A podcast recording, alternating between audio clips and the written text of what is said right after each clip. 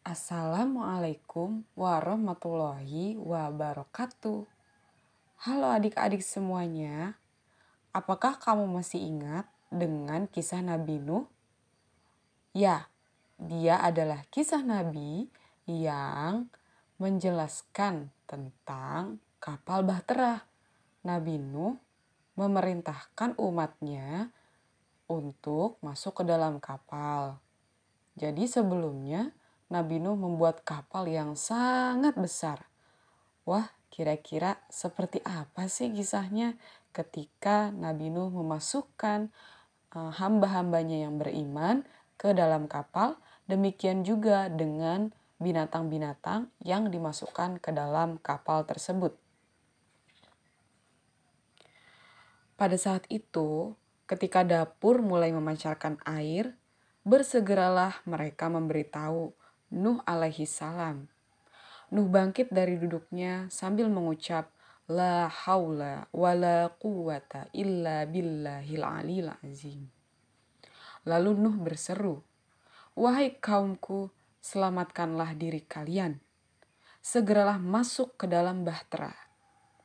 Air bah yang berasal dari es tiba-tiba mencair, datang bagai sungai tanpa didahului hujan ataupun mendung. Bahtera itu dibuat untuk memisahkan antara umat manusia yang beriman kepada Allah dan yang tidak beriman. Mereka yang iman akan taat menuruti nasihat Nuh ikut ke dalam bahtera. Mereka yang tidak beriman tidak akan mau dihajak hijrah mereka memilih tetap tinggal di tempatnya meski telah dikatakan akan ada bencana datang. Ketika semua masuk dalam bahtera, Nuh berkata, Naiklah ke bahtera sambil mengucap Bismillah. Maka berlayarlah mereka di belantara air bah, terapung-apung di tengah badai seperti tabut Musa yang dilayarkan di sungai Nil. Hujan dari langit tercurah tanpa henti. Demikian pula air yang keluar dari bumi memancar deras. Hanya genggaman Allah yang membuat perahu tersebut tetap terjaga hingga selamat sampai tujuan.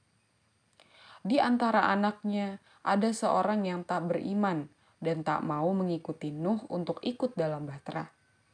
Kanan adalah putra Nuh yang tidak mau hijrah.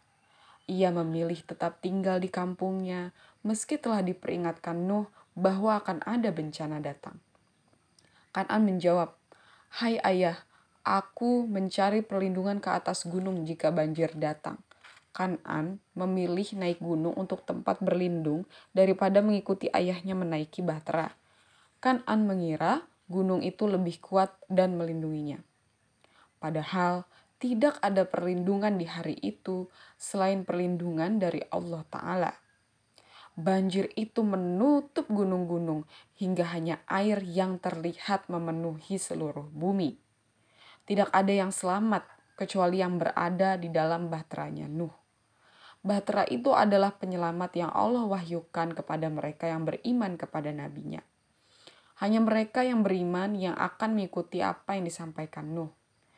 Iman belum sampai ke hati mereka sehingga menganggap gunung lebih perkasa daripada kuasa Allah gunung memang kelihatan lebih kokoh daripada perahu buatan Nuh yang nampak lebih kecil.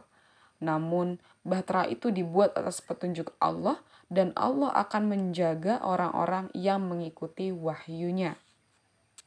Tahukah kamu, mereka ada dalam bahtera ketika air bah menerjang selama 40 hari 40 malam. Perahu Nuh berlayar selama enam bulan lamanya. Setelah itu, mereka berlabuh di atas sebuah bukit bertepatan dengan tanggal 10 Muharram. Nuh berkata, maka ucapkanlah Alhamdulillah, ya Tuhanku, tempatkanlah aku pada tempat yang diberkati, dan engkau adalah sebaik-baik yang memberi tempat. Untuk memastikan bahwa banjir telah benar-benar surut, maka Nuh bermaksud mengutus seekor hewan untuk melihat keadaan sekitar. Burung, burung merpati mengajukan dirinya untuk memantau keadaan sekitar. Sekembalinya, burung merpati itu ia membawa sekat setangkai ranting dari pohon zaitun. Ranting zaitun itu menjadi pertanda banjir belum surut sempurna. Maka Nuh menunggu beberapa hari di dalam perahu.